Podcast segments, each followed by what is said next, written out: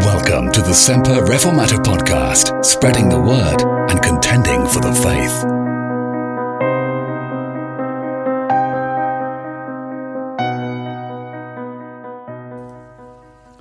Now, Acts 13 is a pivotal chapter in the book of Acts.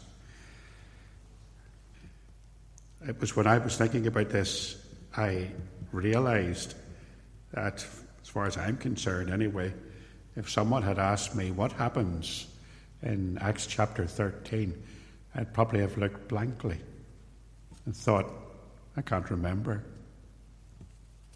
It's not a well known passage, and yet it's a vitally important one, for it marks a new chapter in church history, and it gives us an amazing insight into the character of Paul. We know, of course, now from reading books like Romans and Ephesians and Galatians, and we know that Paul was a superb theologian. We know from his letters. We know that he was a great pastor. We've read 1 Corinthians and 2 Corinthians and Ephesians and Colossians and Philemon. We know that he was a leader of men. For we have read 1st and 2nd Timothy and Titus. But in chapter 13, we will see Paul, the missionary evangelist, the orator, the Christian apologist, and much, much more. I want to look at the chapter, the passage we've read together, rather just under three headings, as usual. Paul's preparation for missionary service, the first opposition that he received to his missionary service, and lastly, the reward of missionary service. Chapter 1 and chapter 1, chapter 13 and verse 4 tells us So they, being sent away by the Holy Ghost, departed on to Seleucia and from thence they sailed to Cyprus. Um, Barnabas and Saul had been in Jerusalem. They'd been ministering to the believers there in a very practical way. Remember that the church at Antioch had sent aid to the church at Jerusalem. It was the practical outworking of their faith in response to the preaching of God's word in Acts chapter 11. And so they would have known Paul and Barnabas would have known, I'm sure, about Peter's divine deliverance from prison. Perhaps even witnessed it from, for themselves. Who knows? They may even have been in that prayer meeting that's mentioned in chapter 12. Their faith would have been greatly strengthened. They have been commissioned by the church at Antioch in Acts chapter 12 and verse 25, Barnabas and Saul. Um, returned from Jerusalem, they fulfilled their ministry, took with them John, whose surname was Mark. Neither were in the church that was at Antioch certain prophets and teachers. It gives us a list of them. And in verse 2 of chapter 13, as they ministered to the Lord and fasted, the Holy Ghost said, Separate me, Barnabas and Saul, for the work whereunto I have called them. So, they have been called to the Lord's work. And a new mission begins. It's Paul's first missionary journey. And it's going to begin with an outreach, a gospel outreach on the island of Cyprus. And he's received a call to this ministry. Now, what does that mean? Call to ministry. Because you hear so much about that sort of thing in the charismatic movement today and in modern church life. Uh, it was interesting, I, I, noticed an email that I got last night, I think, um, from someone who had talked about this yesterday's Belfast Telegraph. Uh, that there was a woman minister, so called, uh, who was speaking in her talking, writing in that page that's supposed to be about the, the life of various Christians. And they were asked the question, as they were all asked, How did you come to faith? And when you read how she came to faith, there was absolutely nothing spiritual in it. She just went and visited the rector, and that was her conversion. And there's lots of things like that. And it's so in the charismatic movement as well, where people hear strange voices calling them into ministry, where you have all sorts of dreams and visions calling people into ministry. Now, let's not throw out the baby with the bathwater to coin a phrase. These people were divinely called to this work. They were sent out by the Holy Spirit. In verse 2, the Holy Spirit has spoken to the church at Antioch, instructing the elders there to separate Paul and Barnabas for this work. In essence, this is the start of their ministry. It's a specific call from God. It's the start of all ministry. There must be a call from the Lord. Not, of course, in the same way that that call was issued to Paul and Barnabas, but a call nevertheless. It's not a feeling, it's not a desire for a profitable, respectable career. It's the call of God. Back in the early 1980s, I had a phone call from a man. Um, let's call him Peter. And Peter wanted to speak to me because he felt that he had been called to become a pastor, a minister, and he wanted some advice. And he already had a very good career. He was doing a good job. It was a dangerous career at that time, but he was doing a good job and he was had been promoted. And his inquiry to me on the phone that day was about whether he should become a Presbyterian minister or a Church of Ireland minister. And his uh, problem was that he felt inclined to be a Church of Ireland minister because his parents belonged to the Church of Ireland, but he'd heard that the Presbyterians paid better.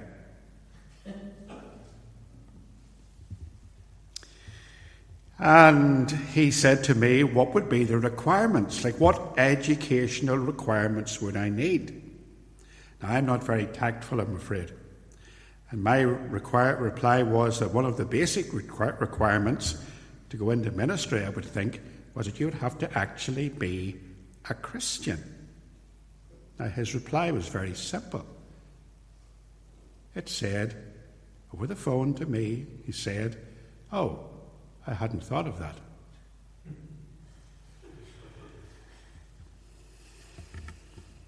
He, he, he actually went on to be a minister. Uh, and I won't tell you publicly what denomination. But what is the call of God? How do we recognize it? I've enlisted the help of Martyn Lloyd-Jones. Lloyd Jones said, Preachers are born, not made. This is an absolute. You will never teach a man to be a preacher if he is not already one. Lloyd-Jones identified six principles which constitute a call to service, uh, which he would think that anyone who is called to the Lord's work in any form of service would need to hear. It would be, first of all, an inner compulsion within the person who is called to preach the word, the desire to serve God. The preaching of the word becomes like an obsession. Lloyd-Jones says you do your utmost to push back and to rid yourself of this disturbance in your spirit, which comes in these various ways. But you reach the point where you cannot do so any longer. It becomes an obsession, so overwhelming. In the end, you will say, I can do nothing else. I cannot resist any longer. His second of the six principles is that there will be an outside influence that will come to the one called. It may be the encouragement of a pastor or a friend, someone who literally pushes you forward to stand up and open your mouth and declare the gospel. The third principle is the one so called will have a loving concern for the souls of others a concern about lost souls, a concern about the decline of the true faith, a loving desire to teach other, the, others the scriptures, whatever the cost of that may be. then there would be a sense of constraint, an overwhelming sense, a sense that you are in the grip of God, that He will not let you do, and, and you cannot do anything else. You must do this work. Lloyd Jones says there will be a sobering humility. I once served under a deacon. Yes, I got that right. I once served under a deacon in a church who loved to be in the pulpit. And before the service would begin, he would make it his business to be standing in the pulpit writing out the announcements. He read out the announcements. And he would write those announcements out standing up in the pulpit like this. And as people came in the back door, he would acknowledge them and wave at them and speak to them. And everybody got the impression of how much he loved the pulpit. Lloyd Jones wrote, The man who is called by God is a man who realizes what he is called to do and the awfulness of the task is so great that he shrinks from it. A true calling is marked, says Lloyd Jones, with a sense of one's own deep unworthiness and inability for the task, never with any pride. He notes also, and this is crucial, that there must be a church endorsement. The man who appoints himself to preach is on shaky ground indeed. The calling must be tested. Paul wrote in Romans chapter 10 For everyone who calls on the name of the Lord shall be saved. How then shall they call on him whom they have not believed? And how are they to believe in him of whom they have never heard? And how are they to hear without a preacher? And how are they to preach unless they are sent? That's it. They are sent. That's what we see happening in Acts chapter 13, 1 to 4. The local church, recognizing the call of God on Paul and Barnabas for this unique work, endorses their call and commissions them by the laying on of hands and prayer. Preparation for missionary service began with that call to the ministry. They were called. The Lord called them. And they needed support. They have an assistant. Uh, it is uh, John Mark, uh, of whom we shall see later a little bit more. The term here is interesting. John Mark is not the servant in the sense of being, uh, if you know what I mean, their skivvy. He's not there to serve them in that sense. He is their assistant in the ministry. And I wonder what his role is. Matthew Henry speculates that they had John for their minister, not their servant in common things, but their assistant in the things of God, to prepare their way in places where they're designed to come, to carry on their work in places where they had been, to converse with those to whom they had preached publicly, to explain things to them. He was a catechist explaining what had been preached. And so they take their first steps on the journey. They've been called, they've been commissioned, they've got their helper, the missionaries set out they travel from Antioch to the seaport of Seleucia and then by boat to the northern port of the island of Cyprus, to the town of Salamis. They preach in the synagogue, preach the gospel to the local Jewish population. They travel down throughout the island and they come to the capital, Paphos. And Cyprus is a very pleasant land. Sometimes colloquially it was known as Makarios, the Greek word for blessed. A good climate, good agriculture, a very welcoming population. To live there was a very blessed thing indeed. It was a rich reward for any official in the court of Caesar to be posted to the Isle of Cyprus. And here we meet a man called Sergius Paulus. Sergius Paulus is the governor of the island of Cyprus. And he wasn't at all like the last governor we met, uh, Herod Agrippa.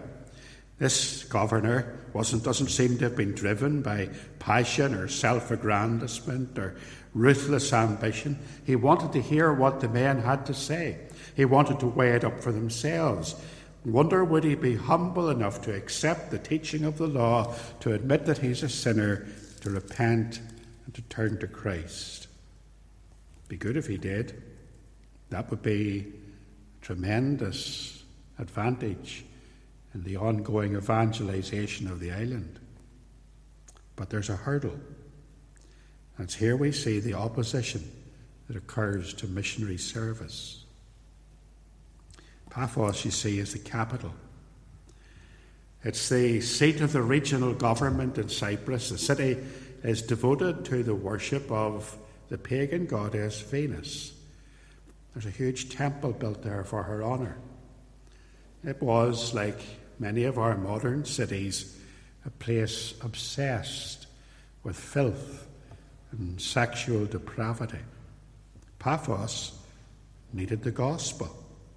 But there was opposition, just like everywhere else. So we see here the source of the opposition. Look at verse 6. And when they had gone through the isle onto, the, onto Paphos, they found a certain sorcerer, a false prophet, a Jew, whose name was Bar Jesus, which was with the deputy of the country, the country Sergius Paulus, a prudent man who called for Barnabas and Saul and desired to hear the word of God. Opposition came from a man called Bar Jesus. Don't read anything into that. He wasn't the Antichrist. He wasn't pretending to be Jesus or the son of Jesus. The name simply means the son of Joshua. And in Greek, it was translated Elymas. He was a Jew. Obviously, not a very faithful Jew, obviously, not a practicing Jew, not by any means a Jew of the strict rabbinical traditions that Paul had learned as a boy. He was a sorcerer, a diviner, a man who made his living with witchcraft and false magic and reading people's horoscopes and telling their fortune. He was a conjurer. And basically, he was a hanger on at the governor's palace. There's no surprise there. Many of the governors of the ancient Near East kept such men in their employment a grand vizier, a seer, a diviner of some sort. But you can see the problem right away. The governor wants to hear what Paul and Barnabas are talking about, so he invites them to the palace, and immediately Elymas is suspicious. What if this? What if these two preachers turn the heart of the governor away from the superstition and, and the witchcraft and, and the, the conjuring act that Elymas was doing, he would lose his source of income. He must stop it before it gets out of hand. And so the Bible records that he withstood them. It says in verse 8, But Elymas, the sorcerer, for so is his name by interpretation, withstood them, seeking to turn away the deputy from the faith. See the severity of Paul's response, the source of the opposition, the severity of Paul's response. Then Saul, who is called Paul, verse 9, filled with the Holy Ghost, set his eyes on him and said, O full of all subtlety and all mischief, thou child of the devil, thou enemy of righteous, unright, enemy of all righteousness, wilt thou not cease to pervert the right ways of the Lord? Do you see the harshness which Paul spoke, don't you? Can you contrast that with the modern tendency to tolerate opposition to the gospel? Do you know when there's opposition to the gospel today, Christians will hardly lift a finger, hardly speak a word. If we were to speak to a Roman Catholic or to a Unitarian or to a Mormon uh, with the words and the tone that Paul has just used to Elymas, we would be condemned, ironically, as being unchristlike or being judgmental. How can you hope to win poor Elymas to the Lord with harsh words like that? But there's a grave issue at stake here. The gospel is about the souls of men. There's a man here called Sergius Paulus. There's a man here who is teetering between life and death, between forgiveness and peace with God on the one hand, and a lost, never ending eternity in the lake of fire on the other hand. Here's a man who's on the very point of eternity. And this fool, for the sake of money, is trying to stop him coming to Christ. Is it any wonder Paul used strong language? How right he was. Paul is enraged that someone, for the sake of filthy lucre, would attempt to deflect a soul from eternal salvation. There would always be opposition to God's work, whether in the missionary context or in the pastoral care of the church. About 20 years ago, a woman had taken a stroke, a very serious stroke, and I visited her, her in the city hospital. It was a Monday. I was able to sit by her bed and I sat beside her and she was able to talk to me, and as a regular church attender, she had never any experience of salvation, never any experience of conversion. And I sat with her that day and I held her hand and I warned her about the danger of going into a lost eternity. And I pleaded with her to consider Christ. The following Thursday of that same week, I was sitting with her sister preparing that lady's funeral. For she died on the Wednesday, and I spoke to her on the Monday. And as I was leaving the house, I explained to her sister what I had said to her on the Monday. She acknowledged that. She said, Oh, yes, she told me that you had been in and told me that you said she needed to be saved, and she said she was thinking about it. I said, That's good. I wonder then, did she come to Christ? Oh no, was the sister's reply. I told her to pay no attention to you, for you're always going around telling people things like that. I told her that she never smoked or drank, and that she was a good person and she didn't need all that salvation stuff. Do you know, I can't properly recall now my reply. I was somewhat cross, to say the least. I just hope that she listened to me and not her sister. I think we're right to be cross, as Paul was, with those who are seeking to deflect people from coming to Christ. Lastly, time is gone. The reward of missionary service. Verse 12. Then the deputy, when he saw what was done, believed, being astounded at the doctrine of the Lord. Do you know, one of the greatest joys of all is to witness a soul coming to faith in Jesus, isn't it? Resting in Christ's finished work on the cross alone. That's the real reward of the missionary labourer. That's the real reward of the evangelist, the pastor, the personal worker, the Sabbath school teacher, the tract distributor, the one who simply witnesses to their family and prays for their friends. That's the reward when someone comes to Christ. And yet there's something we should note about the governor's conversion. It's very evident here in verse 12. The deputy, when he saw what was done, believed, being astonished at the doctrine of the Lord. Now, there's something interesting in the way that's worded, isn't there? What was it he saw? Well, he had seen um, Paul rebuking the sorcerer, and he had seen the sorcerer losing his sight. But none of those things would make you inclined to come to Christ, would they? I mean, they might make you a bit uh, stand in wonder a bit, and you would think that's a strange thing. But in and of themselves, none of those things are, are saving. None of those things are the gospel. But the proconsul saw what was done and believed, not because he saw, but because he heard. What he saw was the grace of God in action. What astonished him into salvation was the teaching of the Lord, the doctrine of the Lord. And that's certainly in keeping with Paul's own teaching that the gospel, the preaching of good news, is what brings conversion to sinners. The proconsul saw what was done and believed